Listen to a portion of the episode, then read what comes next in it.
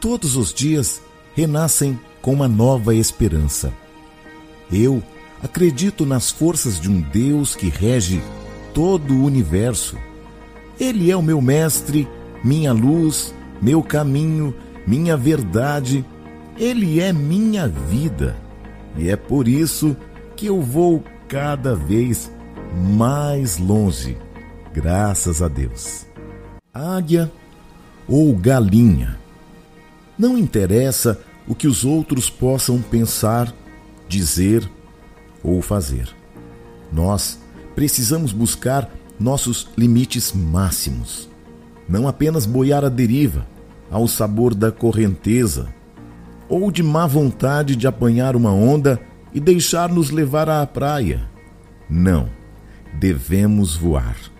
Charles Swindoll. Uma das parábolas mais belas que já tomei conhecimento foi contada por James Agri e relatada por Leonardo Boff no livro Águia e a Galinha. Conta Agri. Era uma vez um camponês que foi à floresta vizinha apanhar um pássaro para mantê-lo em sua casa. Conseguiu pegar um filhote de águia, colocou no galinheiro junto com as galinhas. Comia milho e ração própria para galinhas. Embora a águia fosse o rei e rainha de todos os pássaros. Depois de cinco anos, este homem recebeu a visita de um naturalista. Enquanto passeavam pelo jardim, disse o naturalista: Esse pássaro aí não é uma galinha, é uma águia. De fato, disse o camponês, é águia, mas eu a criei como galinha. Ela não é mais uma águia. Transformou-se em galinha como as outras, apesar das asas de quase três metros de extensão. Não, retrucou o naturalista. Ela é e sempre será uma águia, pois tem um coração de águia e este coração a fará voar às alturas. Não, não, insistiu o camponês. Ela virou galinha e jamais voará como águia. Então decidiram fazer uma prova. O naturalista tomou a águia, ergueu-a bem alto e desafiando-a disse: Águia, já que de fato você é uma águia, já que você pertence aos céus e não à terra, então abra suas asas e voe. E a águia pousou sobre os braços estendidos do naturalista. Olhava distraidamente ao redor.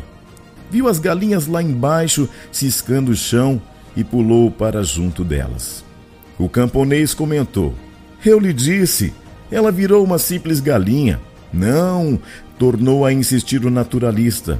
Ela é uma águia. E sempre será uma águia. Vamos experimentar novamente amanhã. No dia seguinte, o naturalista subiu com a águia no teto da casa e sussurrou-lhe: Águia, já que você é uma águia, abra suas asas e voe. Mas quando a águia viu lá embaixo as galinhas ciscando o chão, pulou e foi para junto delas. O camponês sorriu e voltou à carga. Eu lhe havia dito, ela virou galinha. Não, respondeu firmemente o naturalista. Ela é águia. Possuirá sempre um coração de águia. Vamos experimentar ainda uma última vez. Amanhã. Amanhã eu a farei voar. No dia seguinte, o naturalista e o camponês levantaram-se bem cedo, pegaram a águia, levaram-na para fora da cidade, longe das casas dos homens, no alto de uma montanha. O sol nascente dourava os picos das montanhas. O naturalista ergueu a águia para o alto e lhe ordenou: Águia, já que você é uma águia, já que você pertence aos céus e não à terra, abra suas asas e voe. A águia olhou ao redor, tremia como se experimentasse nova vida, mas não voou. Então o naturalista segurou-a bem firme, bem na direção do sol, para que seus olhos pudessem encher-se da claridade solar e da vastidão do horizonte, e neste momento ela abriu suas potentes asas, grasnou com o típico calcal das águias e ergueu-se soberana e começou a voar, a voar para o alto, a voar cada vez mais alto. Voou, voou, até confundir-se com o azul do firmamento. A parábola de James Aggrey é realmente esplêndida. Evoca dimensões profundas do espírito, indispensáveis para o processo de realização humana. O sentimento de que a autoestima, a capacidade de dar a volta por cima das dificuldades quase insuperáveis. Cada pessoa tem dentro de si uma águia. Ela quer nascer. Sente o chamado das alturas, busca o sol. Por isso, somos constantemente desafiados a libertar a águia que nos habita. Uma águia tem dentro de si um chamado para o infinito. Seu coração sente os picos mais altos das montanhas. E por mais que seja submetida a condições de escravidão, ela nunca deixará de ouvir a sua própria natureza de águia que a convoca para alturas sublimes. As pessoas que alçam voo sublime são as que se recusam a deitar-se, suspirar e desejar que as coisas mudem. Tais pessoas não reclamam de sua sorte e tampouco sonham passivamente com algum navio longínquo que vai chegando.